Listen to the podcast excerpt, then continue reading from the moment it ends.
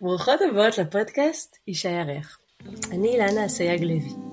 עברנו לפני שנה ועשרה חודשים לגור בסוף העולם, בארץ השמש העולה, ביפן היפה. עם ארבעה ילדים קטנים, חלומות והרבה אומץ, אנחנו לומדים, חוקרים, תרבות חדשה, שפה, אנשים ועוד כל כך הרבה מעבר. אני אומנית ויוצרת. חלקכם מכירים אותי כמורה ליוגה, וכמובן מייסדת של Me Baby Yoga. אבל עכשיו ביפן אני לומדת תשוקות ואהבות, ישנות וחדשות. כמו בישול יפני, קרמיקה, פילוסופיה יפנית וקינצוגי. אומנות יפנית מסורתית שמתעסקת בחיבורים ואיחוי של כלים שבורים עם זהב. דרך המסע שלנו אני כותבת, יוצרת ולומדת את המהות שלנו בעולם המהיר של היום. את השינויים ואת החיבור לגוף הנפלא שלנו. לשורשים, למסורות העתיקות ולתנועת ההאטה. בכל פרק אארח אישה מומחית בתחומה, שמעוררת בי השראה וחשיבה. אז אני מזמינה אותנו למסע נשי מלא כנות, רגישות ואהבה. אז אני מאוד מתרגשת היום לארח אישה מיוחדת, אמ, יש לה מקום מאוד מאוד גדול בלב שלי, שאני אוהבת מאוד, מעריכה ונותנת לי הרבה השראה. וסוף סוף הצלחנו אה, להיפגש ולהקליט פודקאסט ביחד. הסמדר לוי שואף, בשמה מוכר יותר ברשתות שופלק. היא חוקרת את ההאטה בחיים המהירים של היום. היא מוציאה יזמים מדהימים שמתעסקים בקיימות לאור ומלווה תהליכים עמוקים ופנימיים בכל אחד מהם. היא צלמת בחסד, פוטותרפיסטית והגיעה מתחום העבודה הסוציאלית. לפני כמה חודשים הם גם עברו לחיות באיטליה עם אור וקדם המתוקה. חיפשתי מישהי שתבין את הקשר בין יזמות, איטיות ואומנות, מישהי שתבין אותי בלי שאצטרך להסביר. וכך בהיריון האחרון שלי, בשמירה בלי הרבה תזוזה, למדתי איתה יחד. להעמיק, להקשיב, לשאול עוד בתוכי. לחפש תשובות מבפנים, לדייק את העשייה שלי ולהוציא את זה לעולם בצורה הכי יפה ומשקפת שאפשר. סמדר בשבילי היא אחת הנשים המהירות של דרכי נשים רבות ואנשים רבים. וככה אני מתרגשת מאוד לארח אותך. כאן איתי היום סמדרי. ברוכה הבאה. תודה. זה לא יאומן איך הזמן עובר, אה? כאילו, בין ההיריון לבין עכשיו, כאילו... ממש. זה מרגיש כמו באמת חיים אחרים. וכמה עשית מאז, וכאן התפתחת מאז, וואו, פוף. כן, ואני לא מאמינה שהצלחנו לקבוע, זה כאילו, וואו. נכון, בניטליה יפן. הכל קורה בזמנו. מטורף. כן, כן, כן, ממש שמחה להיות, ותודה. תודה שאת פה. נעמי בת שלוש שנה, אה, עוד ממש שלושה שבועות, ואני נזכרת שבאת לבקר אותי מיד אחרי הלידה. לחבק אותה, יש לי את התמונה עדיין שחיבקת אותה, והיא הייתה כזאת פיצית, והנה אנחנו פה. באמת. אה, טירוף, זה לא יאומן. כן, זה הרגע לפני נראה לי שנכנסתי להיריון, ממש ב... את מצאת לי הרי את, ה... את הגינקולוגית בזמנו, בלעדייך לא הייתי כאן בכלל, היא לא הייתה פה. יואו, מרגש. תראי איזה חיבור. זה אולי גם היופי בקשרים, כאילו, שנשארים בעיניי. לא משנה איפה אנחנו בעולם, מה אנחנו עושות ברמה של משלח היד, עדיין החיבורים כל כך, את יודעת, החיבורים האלה מתפתחים איתנו, אני חושבת שזה משהו שאת גם חווה עכשיו בעצמך. לגמרי, לגמרי. כל הזמן. בעיקר כשאנחנו רחוקים, אנחנו עוד יותר מרגישים את החיבורים לאנשים המדויקים שהם חלק מהחיים שלנו. גם אנחנו מדברים כל יום, אבל יש לנו איזשהו קשר כזה אמ, שנשאר תמיד, וזה די משמעותי. מאוד. אז מדרי, בואי תספרי לנו קצת, אה, כן, אנחנו מזהים אותך הרבה עם אמנות ההאטה, ועם תנועת ההאטה. אז את רוצה לספר לנו קצת יותר מאיפה זה הגיע, איך זה התחיל? ואולי אפילו מתי זה פגש אותך אישית. האטה כתנועה, כמובן? אולי קודם כל תנועת האטה, כאילו מאיפה זה הגיע, ו- ומתי את שמעת על זה? ומתי זה הפך לאומנות שלך, אומנות ההאטה? Mm. אה, אוקיי, אז ההאטה, ואם אנחנו מסתכלות על זה בצורה מאוד מאוד רחבה, התחילה בעצם מאוכל. אה, והיום אנחנו בעיקר מכירים את התנועה של slow food, שזאת תנועה מאוד מאוד מאוד שגורה, היא גם ממוסדת מאוד כאן באיטליה, אה, שבעצם התחילה באמת מהמקום הזה של צריך לשים יותר תשומת לב לאוכל שאנחנו אוכלים ואוכלות, ויש איזה סיפור כזה משעשע ברומא, מאיפה שזה התחיל וכן הלאה, אבל למעשה הכל בעצם התחיל מהמקום הזה של אל תיגעו לנו באוכל. וזה מאוד משעשע להיות פה בדרום איטליה, ואת להבין כל כך ברחוב ולראות איך יכול להיות שההאטה התפתחה באיטליה, השם הזה התפתח באיטליה, כי הערכים האלה באמת באמת חיים ברחוב. ההאטה, אם נסתכל בהגדרה, בהגדרה המילונית או היבשה שלה, בעצם קוראת לבוא ולייצר איזושהי מערכת יחסים חדשה עם עצמנו, עם הסביבה שלנו, עם הטבע, להבין רגע מה חשוב, מה בסיסי, מה לא בסיסי, לאן הלכנו, מה קרה כאן. אה, ברמה של ההאזנות המאוד מאוד פשוטות של הזמן שלנו. זה ככה מאוד בגדול, ואני חושבת שאתה בשבילי בעיקר אה, דלת כניסה. אתה דלת כניסה, מין כזה לבוא ולהגיד, רגע, מה, מה קורה לך, לאן הלכת? איזה שהם חיים שהיו מאוד מאוד שוחקים ברמה שהיו ממוקדים בעיקר לעבודה לפני הרבה מאוד שנים, כבר זה מרגיש לפני 7-8 שנים כבר. וזה היה שער, אמרתי לעצמי, טוב, בסדר, אז ניכנס, נבדוק מה אנחנו אוכלים קצת יותר, באמת, אה, מה אני לובשת, איך אני מטיילת, מה מערכות יחסים בחיים שלי, ומהר מאוד אפשר להבין את הפילוסופיה. כאילו, זה לא כזה מורכב. העניין בסופו של דבר, הכי מעניין בעיניי לפחות בעייתה, זה שהיא פותחת ממש את התיאבון להתחיל להטיל בספק. הכל. Mm-hmm. עכשיו, אני לקחתי את זה למקומות מאוד מאוד מעמיקים של מחקר, אבל זה התחיל באמת אצלי ממקום של מצוקה ו- ועייפות, פשוט עייפות. ולאט לאט לאט, דרך אסתטיקה האמת, התחלתי להגיע לזה. דרך מקומות של עיצוב, דרך דברים מהסוג הזה, ולאט לאט באמת הדלת התחילה להיפתח ולהיפתח לעוד דברים ועוד תחומים, והיום זה כבר משהו אחר לגמרי בחיים שלי, הייתה. היא לא איפה שהיא הייתה. אבל זה בגדול כזה הספתח, היא פתיחת דלת להטלה בספק של הקשרים שיש לנו בחיים עם עצמנו, עם הסביבה, על, מקטן לגדול. בגדול. וואו, מדהים. ואמרת שהתחלת להטיל ספק. להטיל ספק במה? בדיוק עשיתי אה, אה, עבודה ממש ממש מחודשת על המחקר האישי שלי, מה שאני כל הזמן מלווה אתכן, יזמות כל הזמן לנסות להבין על מה אתן מדברות, מה המחקר חיים שלכן, מה הפילוסופיית חיים שלכן, אז על אותו עיקרון אני עושה לעצמי כל הזמן. וכשהגעתי כאן לאיטליה, במשך החודש, החודשיים הראשונים, הייתי פשוט במין קדחת כזו של לפענח מה הסיפור. למה אני כל כך טרודה להבין מה אני חוקרת? למה אני פשוט לא יכולה להישאר עם הדבר הזה שהוא היה טעם? להמשיך ללוות יזמות, שמח... יזמות מחוברת לטבע, ופשוט רגע כזה, למה לא יכולתי להניח? לימים הבנתי גם למה, אבל בסופו של יום, החלק הממש ממש עיקרי שגיליתי, ובאמת עשה לי מין Game Change, זה שאני ממש מתרגלת מיומנות של הטלת ספק. הטלת ספק ברמה ש, של, ברמה הכי הכי בסיסית של החיים שלי, ממקום מאוד מאוד אינטואיטיבי של החלטות קטנטנות להחלטות גדולות ברמה, כמובן, זה בעיקר מגיע למקומות של תקשורת. בסופו של דבר אני רואה את עצמי כסוג של ספוג. נסלח לאופנוע שעבר כאן.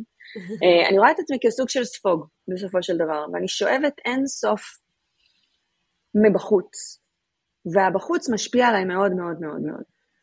וברגע שאני מתחילה להרגיש איזשהו חוסר איזון בתוכי, ואני מרגישה חלשה או מרגישה מאוד טרודה, או עולים מהתקפי חרדה או כל דבר כזה, התחלתי פשוט להעמיד סימני שאלה.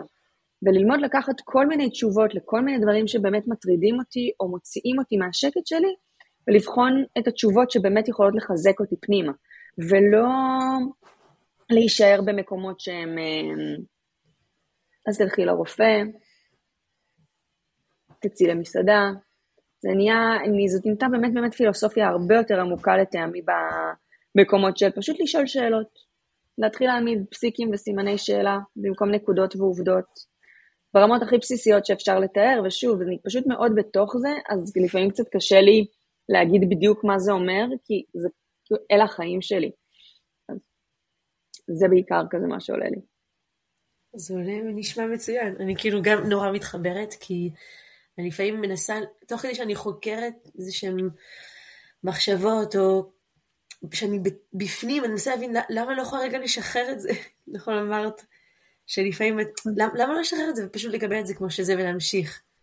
ואני נורא מתחברת כי אני כל הזמן מנסה להבין יותר ושואלת שאלות, שהמורה שלי הלא נחמד אמר לי, את שואלת יותר מדי שאלות.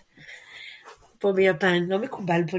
זוכרת. מקובל פה לשתוק ולעשות מה שצריך, ולא להטיל כלום בספק, שזה נורא, כאילו, בשביל ישראלית, אבל ב... עוד יותר אומנית, או מי שמנסה להבין דברים לעומק יותר, ו...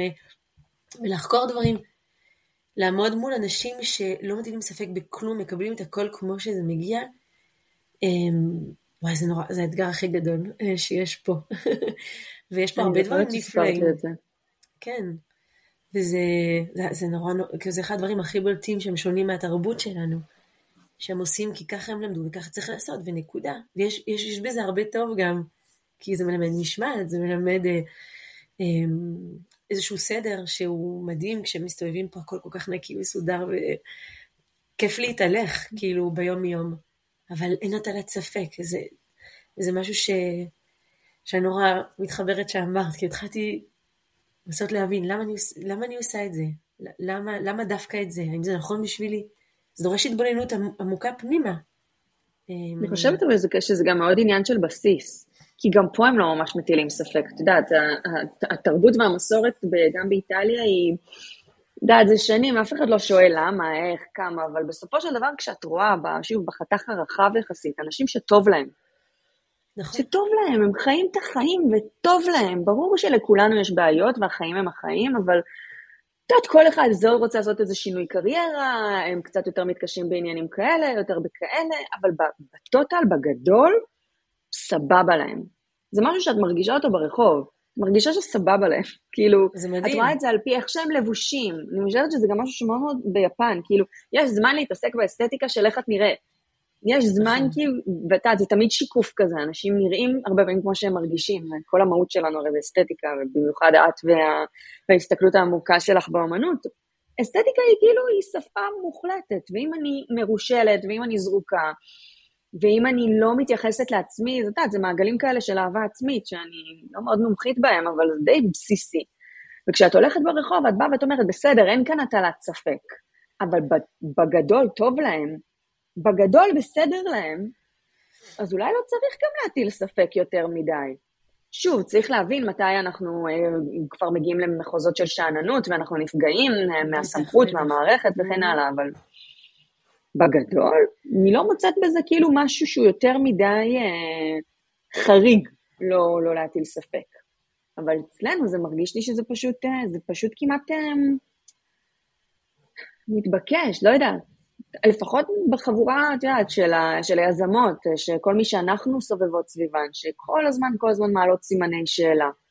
לא סתם אנחנו בוחרות להעלות סימני שאלה, למה את לא מתעסקת בשיער שלך, או ב... אני לא יודעת מה שלך, כי אין לך, אין לך שם סימני שאלה, זה לא, זה לא כל כך כאילו, זה לא מטריד אותך. מה שמטריד נכון. אותנו, מבקש העמקה. זה בסופו של דבר העניין. לא, לא, לא כואב לו, לא צועק. נכון. בזכות השאלות אנחנו חוקרות ומחפשות ובודקות ולומדות יותר ויותר, זה משהו שהוא מדהים. לפעמים זה מאוד מעייף, אבל לפעמים אני מוצאת עצמי... אה, נכון? את מבינה את זה? זה מתיש, זה מתיש כן. לפעמים. אבל אין ברירה, תראי. כן. זה משהו שממש חשבתי עליו אתמול שכתבתי את הרצף על אה, אנרגיית חיים מולדת, ואנרגיה מסתגרת ומבוהלת נרכשת. זה משהו שבסוף אני רכשתי לאורך החיים. רכשתי כל מיני טכניק, כאילו כל מיני דברים בחיים שקרו, שפשוט גרמו לי לפחד יותר מהסיפור האישי שלי, מהחיים בישראל בהרבה מקרים, פשוט בסיס מסוים שהוא מפחד. ויש איזושהי סוג של חזרה מאוד מאוד בסיסית, לפחות אצלי, אולי זה גם מאז, מאז הלידה של קדם, שכאילו לחזור לאנרגיית חיים הנורא בסיסית. אפשר להיות פשוט שמחה, אפשר להיות פשוט בריאה. זה פשוט, זה, זה אפשרי לגמרי, אבל הדרך לשם היא לפעמים ממש רצופה, ב, את יודעת, בפירוק. כי את צריכה לפרק כל מיני חומות שנבנו, כל מיני דברים, ש, כל מיני מחסומים כאלה בעצם, שנבנו מעל הדבר הבסיסי הזה, שהוא הוא, הוא חלק, כאילו, הוא חלק בסיסי מכל בן אנוש. וזה מהונדס לאורך השנים, ויש המון המון משמעות לאיפה אנחנו חיות. יש פה אמבולנס אתם שומעים, לא שומעים. זה מצוין, אנחנו שומעים את החיים שלך באיטליה. האמבולנסים פה זה הדבר הכי לא, לא מותאם לעיירה חמודה, את יודעת, כולם הולכים לשוק, אני מחצה, הכל כזה בקטן, שקט, זה, והאמבולנסים פה, כאילו אנחנו במנהטן, זה פשוט לא יאומן. לא נורא, זה עושה לנו קצת אה, רקע. אבל רגע, אני רוצה להגיד לך משהו על זה סמדר, שסתם זה מזכיר לי, לא, זה לא סתם, שאני לומדת ימימה, ורק לשים על זה מילה אחרת, אז ימימה אומרת שיש בנו את המהות, שהיא לא משתנה, שהיא תמיד טובה, וזה כמו הנשמה הכי עמוקה שלנו, והיא רק טוב, והיא תמיד מאושרת, ותמיד טוב לה, והיא תמיד שמחה, והיא תמיד בריאה. ויש את הרישומים שרשמנו לאורך השנים, שבונים סביבנו סוג של מחסומים. וזה רק כדי לשים כזה מילה אחרת על מה שהרגע תיארת. ואנחנו לומדים להכיר אותם ולהתנהג um, בהתאם לזה שאני יודעת שזה לא המהות שלי, זה משהו שקרה עם השנים, ואיך אני בעצם לא נבהלת ומקבלת את זה, קודם כל מקבלת את זה שזה קיים וזה בסדר, ו... וחוזרת, מנסה לחזור למקום, לזכור שיש בתוכי גם את המקום הזה שהוא נקי וטהור ו... וטוב לו, ולאט לאט להתחבר אליו מחדש ולא להגיב רק על פי איזושהי ילדה קטנה שנרשמו עליה רישומים, אלא כמישהי בוגרת שלומדת וכבר יודעת להבחין ביניהם.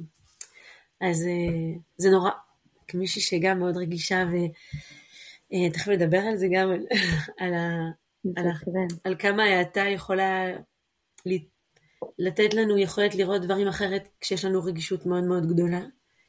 אה, אז, אבל באמת אחד הדברים, לדעת באמת לעצור רגע ול, ולראות את זה שנייה, לראות שאני מגיבה ככה או אמ, עמוסה ככה, בגלל באמת דברים שעברתי, ואני יכולה רגע לעצור, להתבונן על זה רגע ולבחור להגיב ממקום אחר.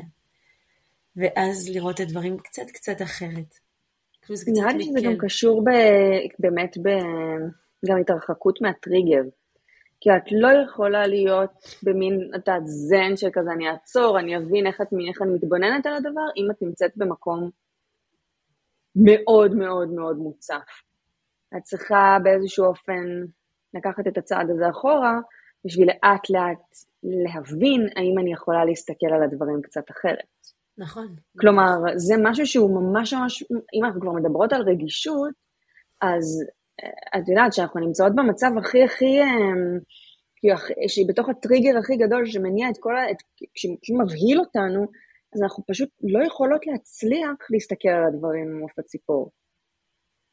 פשוט לא יכולות, כאילו זה... נכון, אני מבינה מה את אומרת. לפחות עבורי, כאילו זה משהו שהוא... לא, לא, ברור, ברור. זה, לא התכוונתי שבאותו רגע את יכולה להגיד וואו, יש... כן, כן, כן.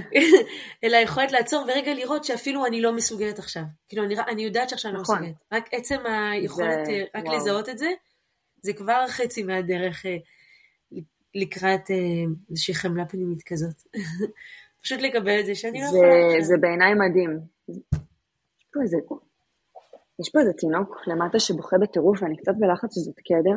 כן, בטח, בטח. לא, זה לא, סבבה, לא קשור. אני יודעת שהיא אמורה לחזור עכשיו תכף הביתה, אבל זה לא. זה תינוק שמטופל והכל שם בסדר. לא אז רגע, אני רוצה להגיד משהו על האטה ואימהות, אפשר? אז זה שאני אורחת אצלה. עכשיו הזכרת את קדם, אז אני רגע עושה לנו חיבור. אמ, אז בת כמה קדם עכשיו, שאנחנו מדברות? וואי, נוקי עכשיו, ינואר, היא בואכה שנתיים. וואו, מתוקה. כן. אז, אז את כבר שנתיים אימא. ומה השינוי הכי גדול שקדם מביאה לחייך?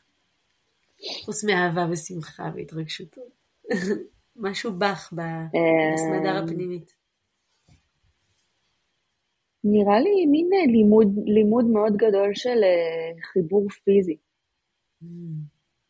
לעצמך? מין התמסרות פיזית. או אליה, לא בכלל. לא יודעת, בכלל, אני חושבת שזה פשוט רובד אחר של גוף.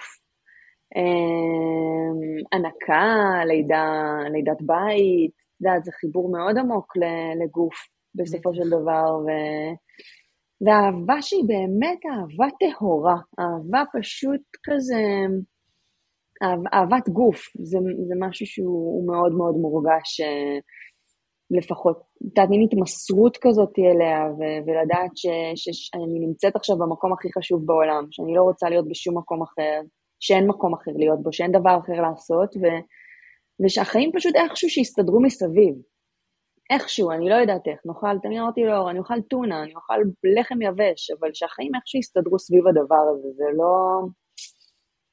קודם כל, כאילו, היא, קודם כל להיות איתה, קודם כל, כאילו, רק לשחרר אותה כרגע, לאט-לאט, את יודעת, פה קצת כאילו עם אנשים, כזה עם אנשים שהיא קרובה ומכירה אותם, זה, גם זה עדיין נשאר לי מאתגר, המרחקונצ'יק כזה ממנה בהרבה הרבה מקרים, אבל לה זה עושה טוב. אה, אבל עדיין יש המון המון חיבור, המון. ואני פשוט נפש מאוד מאוד חופשייה, ואני אוהבת להיעלם, ואני אוהבת לא להיות תלויה, ולא, שאף אחד לא צריך אותי, ואם צריכים אותי זה תמיד מכניס אותי ללחץ. אז יש משהו דווקא כאילו בהתמסרות, שזה... זה פשוט לימד אותי משהו אחר, כי אני רוצה להיות איתה, אני לא רוצה לברוח. מדהים. נראה לי זה השיעור. וואי, זה התמסרות, מה זה התמסרות? אמרת, אני, אני חופשייה לפעמים שכל הילדים מבקשים ממני משהו, וזה אומרת לעצמי, כזה בראש, אני רגע, אני רוצה רגע את חופשייה שנייה, כאילו, אני אוהבת אותם הכי בעולם, אני צריכה את חופשייה, רגע לרשום משהו, מחשבה שיש לי בראש, או לשמוע את המחשבות של עצמי, שאני לא מסוגלת לשמוע רגע, כשכולם בבית וצריכים משהו. ואת יודעת, זה, אני זוכרת שחשבתי, כאילו, אחרי שלילת, אמרתי, מעניין אותי, היה לי ממש נקודה כזאת, מעניין אותי מה סמדה חושבת עליה, אתה עכשיו שהיא אימא. כי זה כל כך להעד שאת לבד, כאילו, זו המחשבה הראשונית שהייתה לי. אני רוצה לשבת עם סמדה לשיחה, לדעת מה השתנה אצלה במחשבה של הפילוסופיה של ההאטה, ועכשיו כשהיא אימא, כאילו, כי זה לא שאת מתה כשמתאים לך, את פתאום מישהו תלוי בך, ואת צריכה, אמ, כמו שאת אמרת, להתמסר פיזית ונפשית ורגשית לאותו יצור קטנצ'יק שצריך אותך, וכשהם גדלים... בדיוק, אבל בעיניי זה חידוד, דרך אגב, אני חושבת שזה חידוד, בגלל שקדם דורשת את הבסיס. קדם דורשת, כאילו קדם, את יודעת, קדם, או ילדים באופן כללי, זה, ותינוקות בכלל, זה האם אימא של הבסיס, זה אוכל, וכדאי שהוא יהיה מזין ושהוא יהיה טוב, בין אם זה הנקה ובין אם זה זה. דורשים טבע, דורשים אוויר, דורשים משחק, דורשים קשר קרוב. הדברים נורא פשוטים, אז דווקא עם קדם אני מרגישה שאת פתאום אנחנו מבשלים הרבה יותר בבית. נהיינו פה כאילו אהלן אהלן של מסעדות, אבל זה גם, כאילו נהיינו מסעדה ביתית בכמות שאנחנו כבר מבשלים פה, אבל זה גם, זה גם עניין שפשוט איפה אנחנו גרים, כי הטכנית לא ממש יכולה להיתמך מבחוץ כאן, כי זה ממש תרבות של לבשל בבית. Talk about הסביבה גורמת לך פשוט ליישם ערכים מסוימים, כי, כי הסביבה מחייבת אותך, אז, אנחנו, אז אני יותר משחקת איתה ואני יותר איתה ואני, ואני מאלצת את עצמי לפעמים לצאת לטבע או מאלצת את עצמי כל מיני דברים שאני יודעת שהם חשובים אבל לא בא לי. וכאילו איכשהו דווקא בסוף שוב ההאטה דורשת שאנחנו מבחינתי פשוט נבוא ונתהה לגבי הניתוק שיש לנו מדברים מאוד בסיסיים בחיים. ואם אני בסופו של דבר אם קדם עושה יותר מהדברים הבסיסיים האלה, משמע בסופו של דבר שדווקא להיות אימא הרבה יותר מקרב אותי לבסיס. מהמם. לפחות בחוויה שלי. לא, אני ממש מתחברת מה שאת אומרת. אמ, בעיקר כשהם תינוקות קטנים, וגם כשהם גדולים זה קצת, זה קצת, זה מתבטא בצורה אחרת. אבל לפעמים כשהילדים אומרים לי, אמא, למה את בטלפון? אני מדברת איתך. כאילו, זה, זה מכריח אותי רגע לעצור ולהיות ברגע הזה עם נכון. הילדים שלי, כי זה מה שחשוב. עכשיו, זה לא קל, וזה דורש כל הזמן, כל הזמן תחזוק ומחשבה מחודשת ותזכורות לעצמנו, רגע, מה באמת חשוב?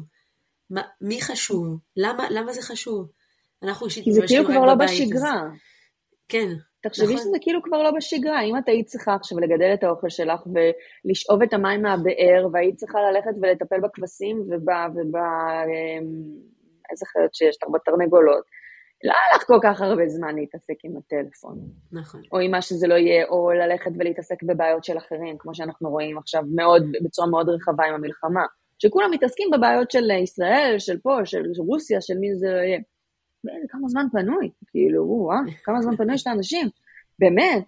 ואת רואה שכשהחיים הם, כשיש פחות זמן פנוי להתעסק במשמעות, לחפש משמעות בשמיים, אנשים מוצאים בסוף יותר משמעות בחיי היום-יום שלהם, כי המשמעות מגיעה בדיוק מהפעולות האלה. כשאת מבשלת, כשאת אוכלת, כשאת נוגעת באדמה, כשאת מטפלת, כשאת מדואגת לילדים, משם כאילו מגיעה בסופו של דבר, מגיע איזשהו סיפוק אנושי מאוד בסיסי, מקשרים אנושיים, מכל הדברים האלה שהם הפכו להיות כבר מותרות, כאילו, באיזשהו אופן, כי אנחנו מנסים להחזיק שליטה במקומות אחרים, שזאת שליטה לגמרי מדומה. כשאת קוראת יותר חדשות אין לך שום שליטה, אבל כשאת שותלת אה, זרע עגבנייה ועובדת באדמה יש לך הרבה יותר שליטה. כשאת מבשלת יש לך שליטה. כשאת עושה כביסה יש לך שליטה. כשאת מנקה את הבית יש לך שליטה אמיתית, כאילו, שאת ממש. לא יודעת מה, כאילו... אז, אז את יודעת, זה אה, כבר לא צריך, כי אנחנו גרות בבניינים וגרות בערים, ומישהו מנקה ומישהו מפנה את הזבל, ו, ומישהו כבר מגדל את האוכל, ומישהו אורז אותו, ואת פשוט נשארת עם המון המון זמן פנוי, ואת בחיפוש יותר קדחתני אחרי שליטה, אז איכשהו נוצר מצב שיש לך הרבה פחות זמן. מבינה? זה כאילו, כזה מין ריצה כזאת לשום מקום, לאיזשהו, ושוב, כולנו נופלים בזה. זה לא שאני נופלת בזה פחות ממך, או, לא, כולם נופלים בזה. השאלה בסוף זה כמה אנחנו מבינות את זה, וכמה אנחנו מגדרות את זה, וכמה אנחנו בסוף לוקחות חזרה בעצם איזושהי סוג של הבנה בסיסית ופרופורציה. מלקרוא חדשות עכשיו כמו משוגעת כל יום, כל היום, לא יצא לי שום דבר. האם אני אצליח לעזור במשהו יותר? לא. אני אצליח לעזור במה שאני יכולה לעזור עכשיו. השליטה שלי מאוד מאוד מוגבלת. אחרים יגידו אחרת. מי שהיום נמצא במילואים, מי שעכשיו נמצא בחזית בהתנדבות, מי שנמצא... החיים שלו, כן, הוא יכול אולי לעשות יותר ממני, אולי אני יכולה לעשות התנדבות מסוג אחר, מחזיקה נכון. שליטה איפה שאני יכולה להחזיק, אבל לא איפה שלא, לקרוא חדשות לא יוביל אותי לשום מקום. כלום, שום מקום. אולי, אני, אולי בדיוק זה הנקודה של להטיל ספק במקום, בדבר, כאילו, האם זה הדבר הנכון לעשות כרגע? רגע, לבדוק עם עצמי, לעשות ממש בדיקה פנימית, האם זה תורני? תלכו אותנו אבל, אבל זה ככה את מחונכת. את יודעת, אחד הדברים הכי מעניינים שהיו כאן כשעברנו, אוקיי, כן. אחד הדברים, לא, פתאום, את יודעת, כשאת הופכת להיות זרה, בטח זה מה שאת רואה ביפן כל יום, את פתאום מסתכלת אחרת על הרגלים ודברים שאת רגילה. בישראל, בשעה שמונה בערב, לא משנה אם זה קיץ, חורף, סתיו או אביב, את יושבת ופותחת חדשות בבית. רוב המשפחות, רוב בתי האב בישראל, פותחים חדשות בשעה שמונה, ובואי לא נדבר בכלל בתקופות של אה, אינתיפאדה, בתקופות של מלחמה, בתקופות של מחאה, שזה בטח אפילו יותר. לכל בית קפה שאת נכנסת יש חדשות, את נכנסת למכבי לעשות בדיקת דם, יש לך חדשות, את נכנסת לסופר או, או למכולת, יש לך ישר, בעיניים שלך את כל העיתונים, את הכותרות. וכשעברנו לפה, בשעה שבע וחצי, שמונה בערב, הגענו לפה ב- ביולי, אז את יודעת, זה היה כזה הקיץ, אבל גם עכשיו אפשר ממש לראות את זה, הם יש להם את הפסג'אטה. מה זה? את הסיבוב. הם עושים פסג'אטה, פצ'אמו, פצ'אמו ג'ירו. מה? עושים סיבוב. יוצאים, עושים סיבוב, תיירים מקומיים, את רואה, את, עושים סיבוב, זה הקטע, עושים סיבוב, מתלבשים יפה. מדהים, מדהים. הכי יפה, עושים סיבוב. אני רוצה אין כאן לשבת בחדשות, אין... כן. אה, זה משהו גם מאוד של הדרום, דרך אגב, זה משהו מאוד דרום איטלקי, אבל זה ממש מנהג מושרש בתרבות. את עושה פסג'אטה, את לא יושבת בבית, אז את יודעת, בסביבות שבע, התחלנו, שש ומשהו, שבע, את מתחילה להתגרד, את כזה, יאללה, כאילו יוצאים, כי כולם יוצאים. וואו. אין דבר כזה להיות בבית. את הולכת לסופר, את הולכת, יש פה uh, גזט, יש פה כאילו את הבתי uh, בתי עיתונים, את יודעת, שעומדים באמצע הזה, אין לך כותרות. אין לך, אין לך, את צריכה לחפש. יש מלא מגזינים, אולי איפשהו מאחורה, וגם, זה לא כזה אינטואיטיבי למצוא את הכותרת. לעומת מה שקורה בארץ. בארץ את מחונכת לצרוך חדשות. את, את שמה את הרדיו בארץ, כל שעה עגולה יש לה חדשות. זה תרבות של חדשות, זו תרבות של חרדה, זה תרבות של את בסכנה, את צריכה להבין מה קורה. שרגע תפחדי ממשהו. עכשיו, מה הביצה ומה התרנגולת? אני לא יודעת. אין לי מושג, אבל בסופו של דבר, כשאנחנו עכשיו, את יושבת ביפן ואני יושבת באיטליה, ולא משנה, כאילו, גם אנשים שחיים המון המון שנים בחוץ והם גדלו בארץ, להיות בחדשות בזמני משבר זה כאילו האלף-בית. אז איך נצא מזה? אבל בפועל, את יודעת, אנחנו מבינות שלקרוא חדשות לצורך העניין לא מוביל אותנו לשום מקום. זה פשוט מגרד את הפצע עוד ועוד ועוד, ומכניס לעוד לחץ ולעוד חרדה ולעוד לחץ ועוד חרדה. ובסוף את יודעת, כאילו, אני רואה כל כך הרבה אנשים סביבי שלא מצליחים לעבוד, שלא מצליחים להתפרנס, אז אני אומרת, אז מה? כאילו, אז מה, מה יקרה? אז מה, אז אנחנו כאילו לא יהיה לנו איפה לגור, ואנחנו נמצא את עצמנו, כאילו, מה, מה, מה, מה, כאילו, לאן זה ממשיך מכאן? אף אחד לא מלמד אותך לחיות עם החרדה, אף אחד לא מלמד אותך לקחת שליטה על, ה, על זה שאת חיה ב, ב, ב, במקום שיש בתוכו מתיחות, אבל, אבל גם צריך לחיות, ואולי, ואולי אם כן, אז אולי גם הדברים היו נראים אחרת בכללי, אני לא יודעת, שוב, זה ספקולטיבי לגמרי. אולי? אולי כל הזמן שליטה, כל הזמן להחזיק עוד שליטה בעוד דברים ועוד דברים, מאשר פשוט להסתכל שנייה, כאילו, מה יש לי כן? מה יש לי כן? אבל שוב, ישראל זה גם, את יודעת, קשה מאוד לבחון מה שקורה בישראל, כי ישראל בכלל, אה, כאילו זה סיפור. זה לא, הסיפור היהודי, זה- ארוך. כן, מאוד. זה פודקאסט אחר. לא, זה, זה מה שאת אומרת, אני מאוד מבינה, ואני חושבת שאחד הדברים החשובים, גם כמי ש... אני אף פעם לא שמתי חדשות בשמונה בבית. אה, גם אנחנו לא, אבל זה... אני רואה פשוט, במח... אני כן נכנסת דרך טלפון למחשב, וויינט מתעדכנת, זה קודם כל זה חשוב, אני רוצה לדעת מה קורה והכל, אבל בצורה שבה, כמו שאת אומרת, אני שולטת בזה, מתי אני רוצה להסתכל, מתי לא, מתי זה אבל את. גם, את לא שולטת בזה, את יודעת. כי כן, גם כשאת קוראת יחסית, ynet, יחסית. אבל גם כשאת קוראת ynet, את קוראת משהו מסוים שהוא כאילו biased. אני, באחד הדברים שהכי ריפאו אותי, היה גם לעשות ניתוקים מחדשות וממש כזה, אור היה עושה לי כותרות סוף היום, ממש כזה מנקה לי כזה את הדברים שחשוב מאוד שאני אדע לדעתו, לדעתנו. והתחלתי, באיזשהו שלב התחלתי לקרוא חדשות באיטליה.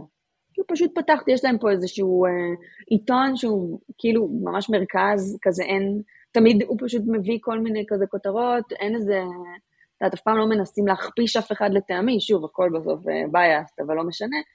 ו- וראיתי, התחלתי פשוט לראות, את יודעת, כאילו, נכון, יש מצב מחורבן, אבל, אבל לא סיימתי, לא סיימתי לקרוא חדשות ורציתי כאילו לעלות למחבוא. לא, זה לא עשה לי את זה, והחדשות בישראל כן עשו לי את זה, בטח ובטח איך שפמפמו את ההפגנות אה, ש- כן, שהיו בעולם. זה אה, כן, פשוט. ובסוף, ובסוף איך את ממשיכה לשרוד? מה את עושה? מה את עושה? את חייבת לקחת איכשהו שליטה אחרת על החיים. ואז את נדרשת לפרק, ואת נדרשת להתחיל איכשהו מחדש כשאת... אה, ואת, ואת נדרשת להבין מה אמיתי ומה לא, ומאיפה הפחדים אמיתיים ומאיפה הם לא, ואת נדרשת פשוט לעשות איזושהי עבודת ניקוי שלוקחת את הדברים בחשבון, לא עוצמת עיניים ואומרת, אוקיי, הכל פרפרים ואת יודעת, והכל סבבה, אבל לפחות את, לפחות מצליחה לחיות. כאילו, איפה בזמנים כאלה אני, לא, קודם כל אני, אני מסכימה עם מה שאת אומרת, כאילו השעבוד הזה ל, ל, להתעדכן כל הזמן מה קורה, הוא ממש פוגע, ובאמת אין מי שאחר כך בא ו, ועוזר אנשים החרדות הנוראיות האלה, אה, גם בתקופת לא מלחמה וגם בטח ובטח בתקופת מלחמה כמו עכשיו, וזה באמת באחריותנו, באמת לחשוב האם אני מסוגלת להתמודד עם זה או לא, אפילו אם זה ברמה מאוד קטנה. אני זוכרת שהדבר הראשון ש- שעשיתי, וזה כבר לפני כמה שנים, זה להוריד את האפליקציה של ynet, קודם כל. אין לי פופ-אפים, אין לי עדכונים. כשאני מח- מחליטה להיכנס, אז אני מחליטה להיכנס. זה כבר הוריד ממני עומס של כל שנייה להסתכל מה קורה, וכל מיני דברים שקופצים, ואני ממליצה לעשות את זה. לכולם לעשות את זה, להוריד כל מה שיכול לקפוץ לכם כל שנייה ולעדכן אתכם כשאתם מוכנים או לא מוכנים. אין לי התראות לכלום, דרך אגב. כאילו, וכן, התראות גם לי אין התראות. שנים אין אותן. כלום. זה ממש... טלפון, טלפון אה, ממש ישנון. לא, אבל זה, זה, אבל זה חלק מה, אני חושבת, מה, מה, מהשינויים אולי שאת עשית לאורך השנים, לא? כן, כן, כן. אני כבר פשוט לא זוכרת מתי הכנסתי את הקטע של התראות, זה ממש ישן כבר. כאילו, זה שנים. גם, גם אני כבר כמה שנים. ברגע אני שראיתי מקבלת טלפון זה כזה, מעמיס, זהו, נגמר, להוציא. למה מישהו מתקשר אליי עכשיו? לא מתקשרים, אין דבר כזה. גם עכשיו בכלל אני סוגרת פשוט את הטלפון. כאילו, אני סוגרת אותו, יש לי את הוואטסאפ על המחשב אם אני צריכה, ויש לי פשוט טלפון איטלקי מקומי, מספר מקומי, יש שם וואטסאפ רק כזה עם האנשים המקומיים, ובאמת אני יכולה לפתוח את הטלפון הזה גם פעם ביום, אם אני נסחפת, כי אין, לא קורה בו כלום. וזהו, ו- ואת יודעת, ו- ותאמיני לי, לא פוסח עליי כלום. אני יודעת מה קורה. אני יודעת מה קורה, אבל זה גם... ברור. איך באמת אני מה מנהלת את זה. צריך להגיע, נכון. אז אולי, אולי, אולי המקום הזה באמת של ה... כמו שאומרת, לקח, לקח, לקחת שליטה על החיים שלי, זה גם באמת, אה, מה שאני כבר חוקרת מלא זמן, שמאוד מעניין אותי, כאילו, אני אחראית, גם כתבת על זה אתמול כל כך יפה בפוסט שהעלית, אני אחראית באמת על החיים שלי, אני אחראית מה נכנס לחיים שלי, אני אחראית מה, מה אני רוצה שייכנס, מה אני לא רוצה שייכנס. עכשיו, שוב, אני כאילו, אני מרגישה כזה חובה אישית. באמת, אנשים בארץ כל כך מדהימים בימים האלה, והתרומה והעזרה וה- וההתגייסות של הקהילה, והעזרה, התרומה האינסופית של כל אחד לשני. לצערנו זה הגיע ברגעים אה, קשים, והלוואי וזה היה קורה לפני, אבל היינו צריכים להגיע למצב הזה, אבל באמת היא מרגשת והיא חשובה. האם זה שהם רואים חדשות עוזר לזה שהם תורמים? לא, הם היו תורמים בכל מקרה. אז תורידו שנייה את הווליום של הלחץ, תמשיכו לעשות טוב, כל אחד בדרך שלו, כמו שאת אומרת, אנחנו עושים מה שאנחנו יכולות מרחוק, כל אחד עושה את מה שהוא יכול במקום שהוא נמצא, למי שהוא יכול, אמ. ובאמת היכולת הזאת להתנתק, כמו שאמרתי לך לפני, לפני שדיברנו על לי רגע זמן, אמרתי זה אולי הזמן למחוק, יש לי כזה איזשהו אמ, סף כזה של עומס שעולה, שאני אומרת, עכשיו אני מתנתקת, כאילו, אני לא יכולה יותר לשמוע אף אחד, כאילו, זהו, נגמר, ואז אני מוחקת את כל האפליקציות מהטלפון שלי, את וואטסאפ אני משאירה בגלל המשפחה בארץ, אבל אני גם אה, משעות מסוימות עד שעות מסוימות הוא במצב טיסה, את הטלפון שלי, כי אני רואה שהוא לוקח ממני באמת את כל היכולת שלי להיות בכאן ועכשיו. פשוט, לא, ועם כל המודעות, ועם כל זה שאני יודעת את זה, עדיין זה, זה איזושהי השתלטות נוראית אה, על המוח שלנו. מאוד אנושי אבל, אבל זה גם מאוד אנושי, כי את יודעת, זה אנושי, אבל זה מתיש, זה מתיש, כאילו... לא, אבל את יודעת, זה, זה, זה תקשורת, זה אהבה. הרי את יודעת, אם עכשיו את מקבלת הודעה, יא, מישהו מחפש אותי, יא, מישהו צריך אותי, אני אהובה, יש לי נכון. מקום, זה לא משנה, יש לי שליטה, אני כאילו, וכן הלאה. ולכן אני, אני רואה את זה, כאילו, בסופו של דבר, בתור, אה, זה כמו לראות עוגה, כאילו, את יודעת, זה כזה, hmm, בא לי עוגה, כאילו, זה כזה מין. עכשיו, את אוכלת ביס קטן מהעוגה, ואז בא לך אולי עוד קצת עוגה, ואז בא לך עוד קצת עוגה, ואז בא לך עוד קצת עוגה, אני לא מדברת עכשיו על... זה כזה, זה בא לך בטפטופים, זה כאילו... זה כל כך בסיסי לרצות את התקשורת הזאת, ובסוף אנחנו צריכות לעשות לעצמנו גידורים ברורים, ש... שעושים היגיון. את יודעת, אני, אני יודעת שעם כמה שבאמת אני אהיה מודעת, אם הטלפון יהיה לידי כל הזמן ופתוח, יהיה לי קשה. אז אני סוגרת אותו, שאני שמה אותו לפעמים באיזה מדף גבוה כזה, או אם אני יודעת שאני עם קדם אז אני ממש רק איתה, כי אני גם רוצה לחנך אותה שהטלפון כאילו הוא לא חלק מה, מהחיים, ושוב, אלה גם, זה מאוד עניינים סביבתיים. כאילו גם פה כשאת הולכת ברחוב, אנשים לא בטלפון. כן, גם פה. זה מטורף. זה אסור, זה אסור ברכבות, זה אסור בכל מקום, והם פשוט לא מדברים. זה לא מקובל, זה לא, זה לא יפה. לא זה... בטלפון, אבל גם... זה לא מוסרי אפילו. אפילו לא ברמה של להסתכל. כן, כן, גם... כאילו לא מסתכלים, אה, לא, פה הם מסתכלים. הם כל הזמן מסתכלים. כן, לא, הם מסתכלים. כן? אבל הם לא מדברים. אז לא. אז פה, פה הם, הם לא גם. מדהים. הם מדברים אחד עם השני. את תלכי פה ברחוב, אנשים מדברים עם אנשים. כל הזמן יש פה שיחות, יש פה, את יודעת, איזה ארבעה אנשים שעומדים ומדברים, חמישה, חמש נשים, ש... ש... מרגש, חבורה כזאת, חבורה כזאת. אני מתגעגעת לזה, פה אף אחד לא מדבר עם אף אחד, כאילו זה ממש הקיצוניות השנייה של איטליה כאן. אין תקשורת לא, בין אנשים, זה... הם פשוט לא מתקשרים, כל אחד עם עצמו. אני משערת אבל שאם את היית בכפר קטן זה היה לך אחרת. נכון. נכון, גם דיברתי עם חברים סוג של בעיירה קטנה. שסיפרו שבאמת אה, בכפרים זה באמת אחרת, אבל זה גם קצת עם הזמן נעלם, והרבה כפרים מנסים להחזיר את זה. להחזיר, להחזיר את הקהילתיות שעם השנים הולכת... שהוא לא צריך להתאמץ, את יודעת. לא, אני מסכימה, אני גדלתי בקהילה כל החיים שלי ובכפר. אה, ועכשיו אני גרה בעיר כאילו זה משהו ש... ברגע שאת יורדת למטה ואת רואה אנשים שאת מכירה ואת שואלת אותם מה שלומם ואת זה, ואז עוד אחד שאת מכירה ואז עוד אחד, את לא צריכה להתאמץ יותר מדי. כאילו ברגע שזה אותם אנשים כל הזמן, דרך אגב זה גם משהו שחבר מאוד טוב שלי שהיה גר במרכז תל אביב היה מאוד חווה, הם היו כאילו בשכונה, נכון. מסתובבת, זה כאילו מין משהו מאוד שכונתי, אבל ברגע שאת, אה, תראי יש פה גם הרבה עניין של אה, מבנה עירוני, כאילו של איך העיר נראית, האם העיר מפגישה, האם יש מקומות מפגש, האם אין, כאילו נכון. זה, זה, עניין, זה, זה עניין מאוד מאוד גדול של, של תכנון עירוני, והאם העיר מפגישה יותר, ויש בזה גם המון תיאוריות קרימינולוגיות של איך ערים נראות אפילו ברמה של וואו. איך הקשר בעצם בין אנשים והמפגש בעצם גם מוריד את רמת הפשיעה. זה, זה ממש ממש מסקרן, כאילו ברמות קרימינולוגיות, אבל לא ניכנס לזה, אבל יש משהו מאוד מאוד מעניין, לפחות איפה שאנחנו גרים עכשיו, שהוא הוא, הוא ממש מעגלי, כאילו זאת עיר מעגלית, היא קצת מזכירה את ירושלים, את ירושלים העתיקה, היא מאוד מעגלית. כי את, לאן שאת הולכת, את כזה, את חוזרת באיזשהו אופן, וזה עיר בשכבות. כזה קצת כמו יפו mm. ושוק הפשפשים, אז כאילו את הולכת ואז את חוזרת, ואת מגיעה ואת רואה את אותם אנשים, זה דבר שמאוד רואים ביפו. בתל אביב את לא רואה את זה, כי העיר היא לא כזאת, היא, פח... היא נכון. אחרת, יש שכונות בתל אביב. אבל uh, פה זה ממש אחרת, ולסביבה יש, יש משמעות כבירה על עיצוב של התנהגות. ממש, כאילו, ערכים שחיים בסופו של דבר ביום-יום. הסביבה, בסופו של דבר זה הכל אנשים, כן? כאילו, הכל הכל הכל אנשים. זה, ככל שאנחנו גם באים ותוהים ויוצרים ויוזמים ולוקחים אחריות ויוצרים לעצמנו מקומות וכן הלאה, ככה באמת אנחנו, משת... כאילו אנחנו יכולים לייצר איזושהי תנועה בריאה מסביבנו. עכשיו, ב, לפחות אני, אני יכולה, את יודעת, אחד הדברים ש, שקרו כשהחלטנו לעבור זה שאנשים ממש אמרו לי על החינוך. מה תעשי עם החינוך של קדם? לא אכפת לך? כאילו שבישראל יש חינוך מאוד טוב. ראשית, אני לא מסכימה עם זה בכלל. מי שרוצה מוזמן לדבר, אני לא מסכימה עם זה בכלל שיש בארץ חינוך טוב, אולי יש מקומות שבהם יש חינוך אה, יותר טוב, אבל החינוך זה לא מה שקורה בבית ספר. החינוך מבחינתי זה מה שקורה לך בבית. נכון. אני למדתי בבית ספר, בבתי ספר על פניו מדהימים, עם אנשים ממש לא מדהימים, אז מה עזר לי שהבית ספר היה טוב? ובבית קרה הרבה, אז כאילו, מי חינך אותי? הרחוב? כאילו, אז איזה, באיזה רחוב אני בוחרת לחיות? ואז את יודעת, אחד הדברים המסקרנים גם בכלל בדעה הקדומה לגבי דרום איטליה, שדרום איטליה כאילו חינוך לא טוב וכלום לא טוב, אבל מפספסים פה חלק מאוד ניכרי, דבר ראשון זה לא נכון, וזה בטח לא איפה שאנחנו כאילו גרים, אבל זה הרחוב.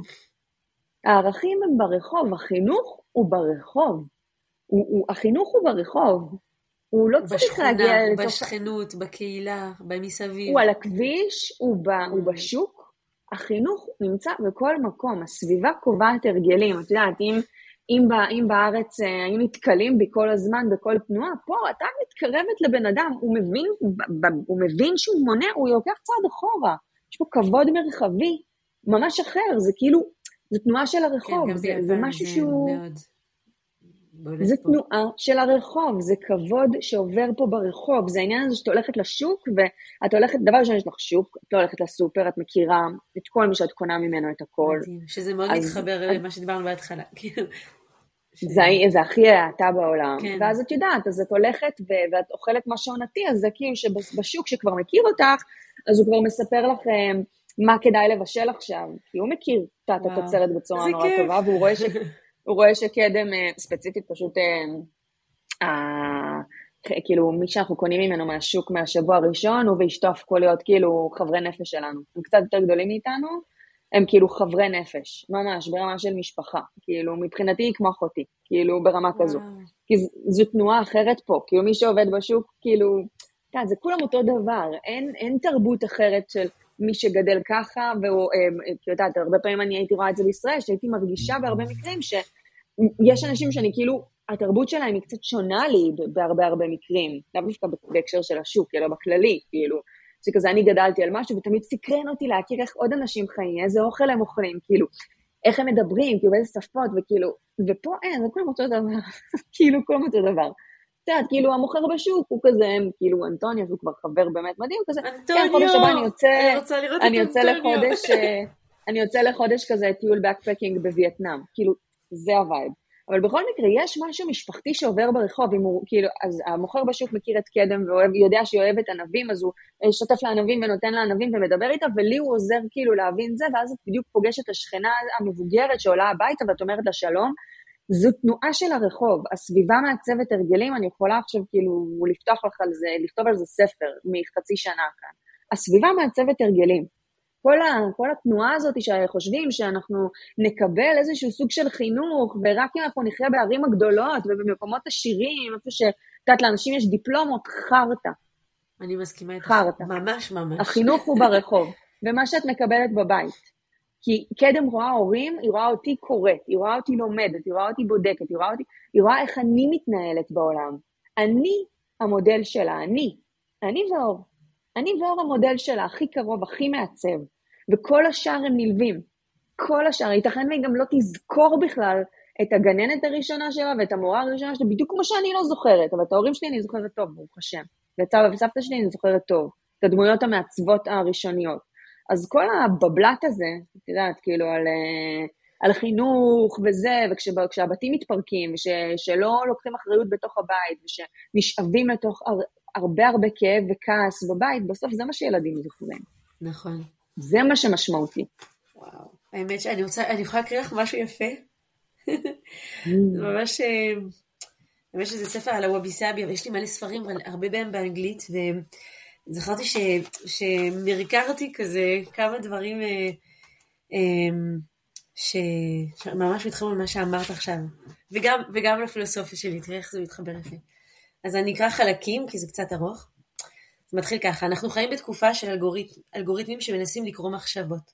תעמולת pop-up ומידע בכל מקום. מרגע שאנחנו מתעוררים, ועד שאנחנו שוכבים לישון, מלעיטים אותנו במסרים על איך שאנחנו צריכים להיראות, להתלבש, לאכול ולקנות, כמה אנחנו צריכים להרוויח, את מי עלינו לאהוב ואיזה הורים אנחנו צריכים להיות.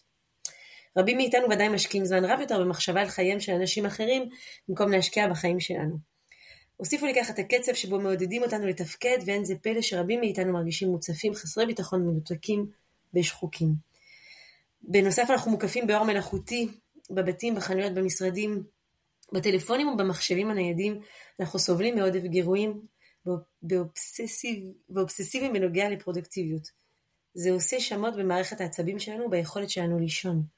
אנחנו משלמים את המחיר של גירוש הצללים המרגיעים והמרקם העשיר מחיינו, לטובת המהירות והיעילות. העיניים והלבבות שלנו עייפים. אני מדלגת לסוף. והנה האירוניה האמיתית, מה שאנחנו שואפים אליו כלפי חוץ הוא לעיתים קרובות שונה מאוד ממה שאנחנו משתוקקים אליו בתוך תוכנו. הגענו לנקודה שבה עלינו לעצור, להתבונן סביבנו ולהחליט מה באמת חשוב לנו. וואבי סאבי יכול לעזור לנו לעשות את זה, ובכך הופכת את החוכמה הזאת בת מאות אלפי שנים, אה, במאות שנים, סליחה, לרלוונטית כיום יותר מתמיד. כן, לחיים. לא, פתאום שמתי את זה לידי, אמרתי, טוב, אם, נדבר, אם נגיע לנקודות האלה, אני חייבת להקריא את זה. כאילו, זה, זה קטע, זה ארוך, אבל מסבירה שם ש... אה, הנה, זו נקודה אחת. על מה שאמרת עכשיו עם קדם. אנחנו מחלקים בחופשיות את המשאב היקר לנו ביותר, את התשומת לב שלנו. ובכך מונעים מעצמנו את המתנות שכבר נמצאות כאן. בשכונה, אצל הירקן, כשאת עושה את העוגת שוקולד עם קדם, כאילו... וואי, ממש.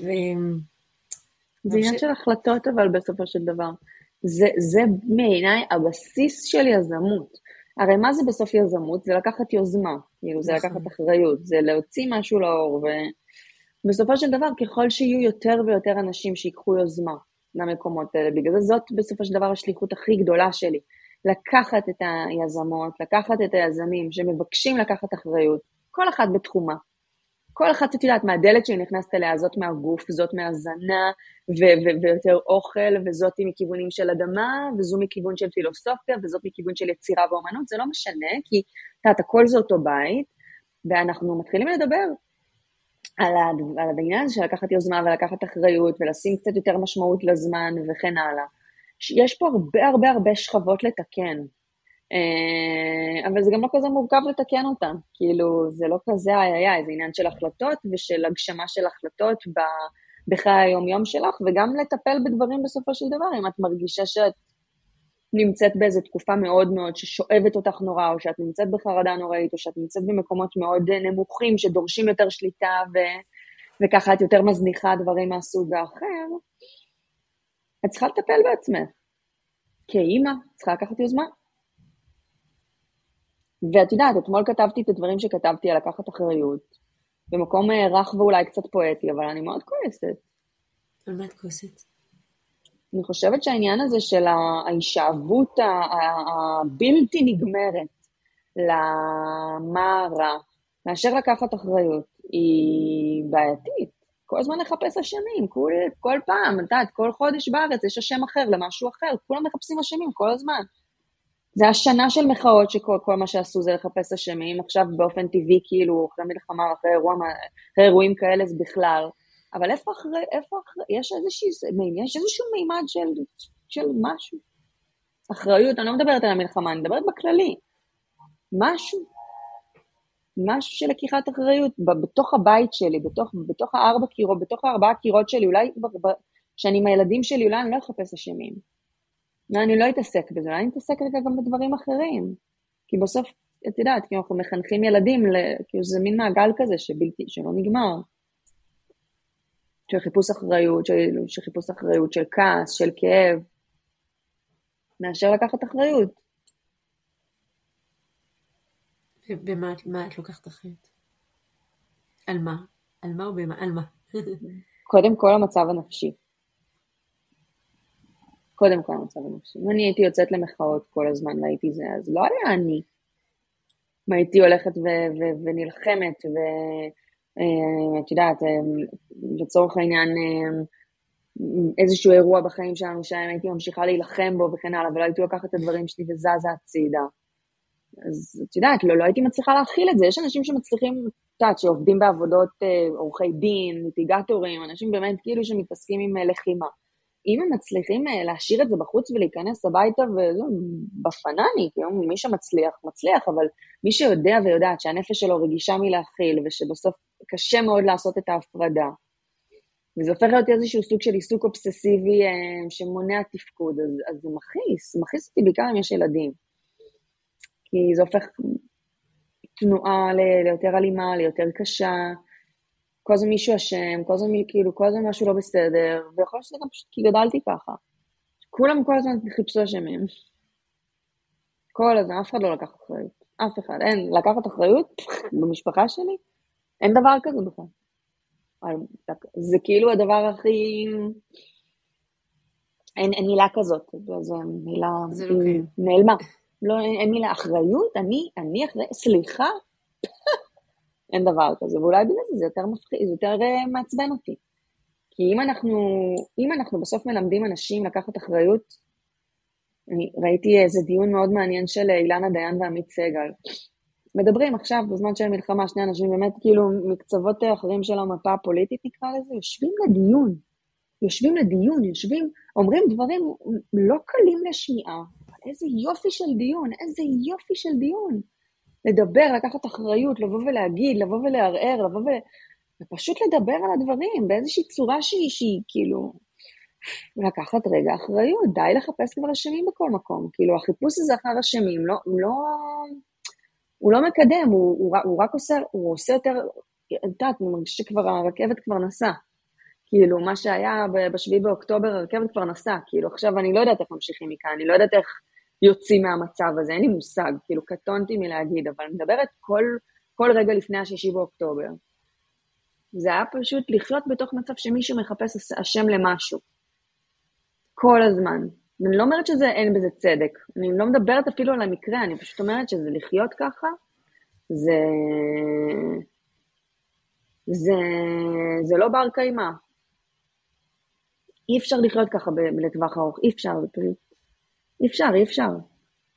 נכון, ולכן באמת, כל אחד מאיתנו יש לו את היכולת שלו לקחת אחריות על עצמו, על החיים שלו, על הסביבה שלו, לא כל הסביבה, אבל מה הוא תורם לסביבה, מה הוא נותן לסביבה, איזה השפעה יש לו על הסביבה הקרובה שלו לפחות, ויזמים על אנשים שעוקבים, שמקבלים מכם השראה, מה אתם מביאים, איזה, איזה מסר אתם, איזה ערכים אתם מביאים לעולם, שיכולים לתרום לכך שאנשים יותר יתבוננו פנימה ויחשבו עמוק מבפנים, קצת יותר ענווה וקצת יותר... אה, אה, חיבור פנימה ואחד לשני, כי כשאתה לומד להתחבר פנימה ולאהוב יותר את מה שיש בתוכך, אתה גם יותר בקלות נפתח לאחרים ולומד לאהוב גם, גם את השני, גם אם הוא שונה וגם אם הוא אחר ממך.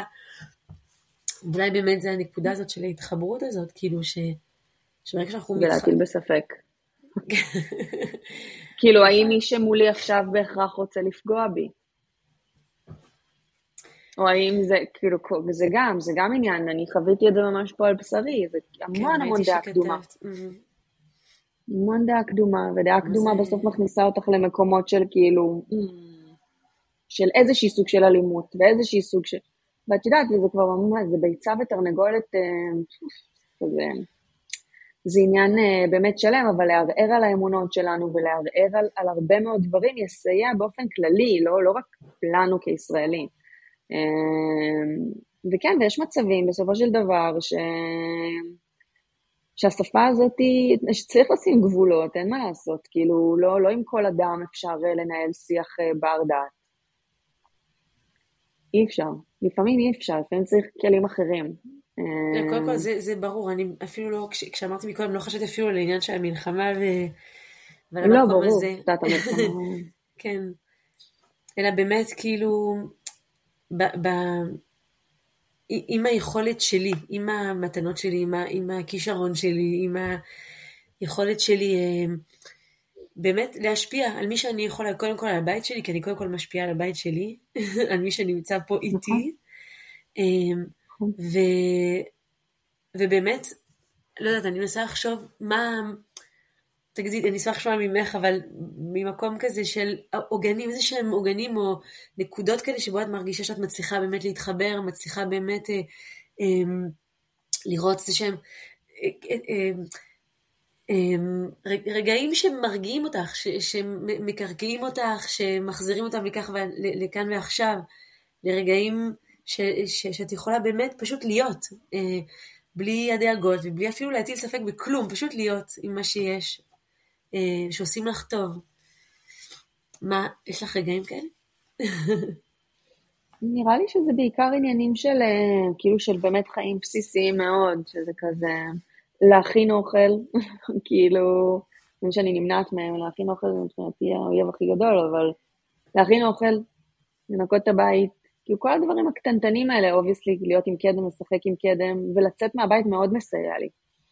אני ממש נשאבת הרבה פעמים להרבה מאוד דברים בבית, אבל לצאת מהבית אני תמיד כזה תיירת, תמיד גם הייתי בישראל, הייתי כזה, וואו, מה רואים, מה, מה קורה?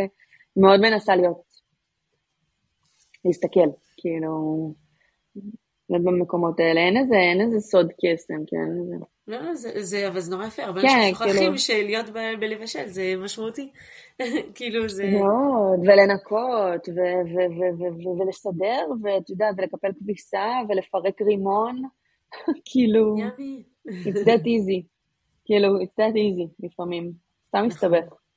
להיות כמה שיותר ברגעים הקטנים האלה. לי זה עוזר להיות בתנועה. בדיוק, לי כאילו לבוא ולשבת במדיטציה או דברים מהסוג הזה, זה אף פעם לא, זה לא עובד לי. אמ, אצלי זה יצירה, כאילו כשאני עושה קרמיקה, או כשאני עושה יוגה, או מחברת נכון. חלקים, בקיצור, במשך שעות משייבת אותו חלק, זה הכי, אני הכי רגועה, כאילו זה, זה הרגעים שהכי, באמת נותנים לי כוח לכל השבוע, אני מרגישה שזה מחבר אותי למקום נכון. כזה פנימי, שבו אני באמת נמצאת. אני נמצאת עכשיו, ושום דבר אחר כרגע לא משנה. זה ממש נכון. יצירה זה מאוד, אה, מאוד. וכל אחת יכולה למצוא את המקום שלה, אם זה הבישול, אם זה איזושהי יצירה שהיא עושה, או איזושהי mm. תנועה, אם זה יוגה או הליכה, דיברנו על הליכה, אה, שמאפשרת לנו באמת פשוט להיות במה שיש, ולהרגיש את הטוב שממש, שהנפש והגוף נמצאים בהם ברגע הזה, שבו אני נמצאת רק עכשיו כאן. או מניקה, שזה... אה, וואי, הנקה בטח, וואו. הנקה זה שיעור נכון. של החיים. וואי, מתגעגעת. ואני רוצה להגיד משהו גם, אה, שסיפרתי לך שכשחשבתי על זה שאנחנו נפגשות, אז נזכרתי שבאמת עוד רגע זה ט"ו בשבט. ושזה אחד החגים שאני הכי אוהבת, למרות שזה אחד החגים שהכי הרבה אנשים לא חוגגים. וזה חג, חג אילנות, אבל קוראים לי אילנה, אז יש לי קשר כזה מיוחד. אבל אה, תחשבי איזה מדהים זה שאנחנו, חשבתי איך זה מתחבר, כאילו אמרתי, אומנות ההאטה, ודמיינתי באמת את העץ הזה של ט"ו בשבט, אמרתי, הוא הכי, הוא הכי אומנות ההאטה, ואני חייבת לשתף אותך. שבט"ו בשבט, הרי אנחנו יכולים להגיד איך אנחנו חוגגים את חג העצים, כביכול במילים של ילדים, חג אמ, ראש השנה לאילנות, שזה כאילו, אנחנו חוגגים אותם, את הצמיחה, את מה שבטבע, כשהם הכי ריקים בלי כלום, חוץ מהשקדיות בארץ. רוב העצים כרגע אין להם עלים, נכון. ואין להם פרחים, בטח ובטח, ואין להם כמעט כלום ירוק, הכל נשר על הרצפה, גם מה שעל הרצפה אף לא נשאר ממנו זכר, ועכשיו אנחנו חוגגים. את יודעת למה? כי אנחנו חוגגים את התהליך הפנימי. עכשיו ברגע הזה בחורף, העץ מתחיל להתחדש, אף אחד לא רואה את זה. אין שום דרך להוכיח את זה. היום אנחנו יכולים להוכיח את זה, אבל מבחינת מה שאני רואה בעיניים, מבחינה חיצונית, מי יכול לחשוב שרגע עכשיו משהו מתחדש, משהו חדש קורה? כלום, אין כלום, הכל מת, קפוא, לפחות פה קפוא עכשיו. העצים נראים מתים מבחוץ, ואנחנו חוגגים ט"ו בשבט. וזה מדהים, אנחנו חוגגים את זה שבתוך העץ יש תהליך שבו השרף עולה בחזרה, עולה למעלה באילנות, ומתחיל תהליך התחדשות. אנחנו חוגגים את ההתחדשות הזאת שקורית עכשיו. וזה חג ממש, שאתם יודעים, אוף, למה אנשים לא יודעים? שזה חג שבו אנחנו חוגגים את הפנימיות של הדברים, חוגגים את התהליכים שלא רואים בעיניים. וכל הזמן אני חושבת על העבודה שעשיתי איתך ביזמות, ושאת עושה עם יזמות ויזמים, שלוקח כל כך זמן לצאת לאור, ואנחנו מנסים להבין וחוקרים ועובדים כזה המון עבודה פנימית וביחד ולבד, בחיפוש אחר באמת מה הדבר הנכון לעשות, ועד שאני מוצאת ואני עובדת על זה באמת, ואז אני מוציאה את זה החוצה לעולם, וזה לא לוקח יום אחד. גם אם זה ייקח יום אחד, רואה סיכויים שמשהו שם מתפספס. ואמרתי, וואי, זה בדיוק זה, כאילו, זה, זה בדיוק ט"ו mm. בשבט. כאילו, הדברים הכי עמוקים שדורשים תהליכים מהזרע שאמרת, שאת שותה את הזרע באדמה, עד, שיוצא, עד שאת קונה בשוק את העגבנייה בעונה הנכונה שלה, כשהיא עכשיו באמת נקטפה, התהליך שהיא עברה כדי להגיע לכאן, ולא בסופר באיזשהו פלסטיק, פה הכל בפלסטיק, זה משגע אותי. לא מרגישה כלום, אני הולכת לירקן, שם זה בסדר אצל הירקנים. ואנחנו כאילו צריכים לזכור כולנו שאנחנו צריכים לחגוג את הרגעים האלה שבו אנחנו עובדים על דברים פנימיים שאף אחד לא רואה. אף אחד לא יודע עליהם, כשאת מנקה את הבית, ואז כשאת מניקה, כי את גוזרת לילדה שלך לגדול, והיא עוד לא גדלה, אבל את עדיין נמצאת שם בהנקה ונותנת לה מה שאת יכולה. ולחגוג את. הרגעים האלה, שלא רואים אותם. כי הם הכי משמעותיים. בזכות הזרע הזה, וה, והעבודה והתמדה, משהו מתחדש, משהו חדש קורה ותכף יצא. ולהאמין, באמת, בנימה אופטימית, כאילו להאמין שזה, שאנחנו לא סתם עוברים תהליכים עם עצמנו, וקורים תהליכים בטבע. כן, בהיריון. את לא רואה כלום. כלום. שאת לא רואה כלום. אני זוכרת בשמירת כן, הריון, שלא. יכולתי לזוז תשעה חודשים אני בבית, לא, אף אחד לא רואה אותי, וכל הזמן הייתי עסוקה בזה, ההמתנה הזאת.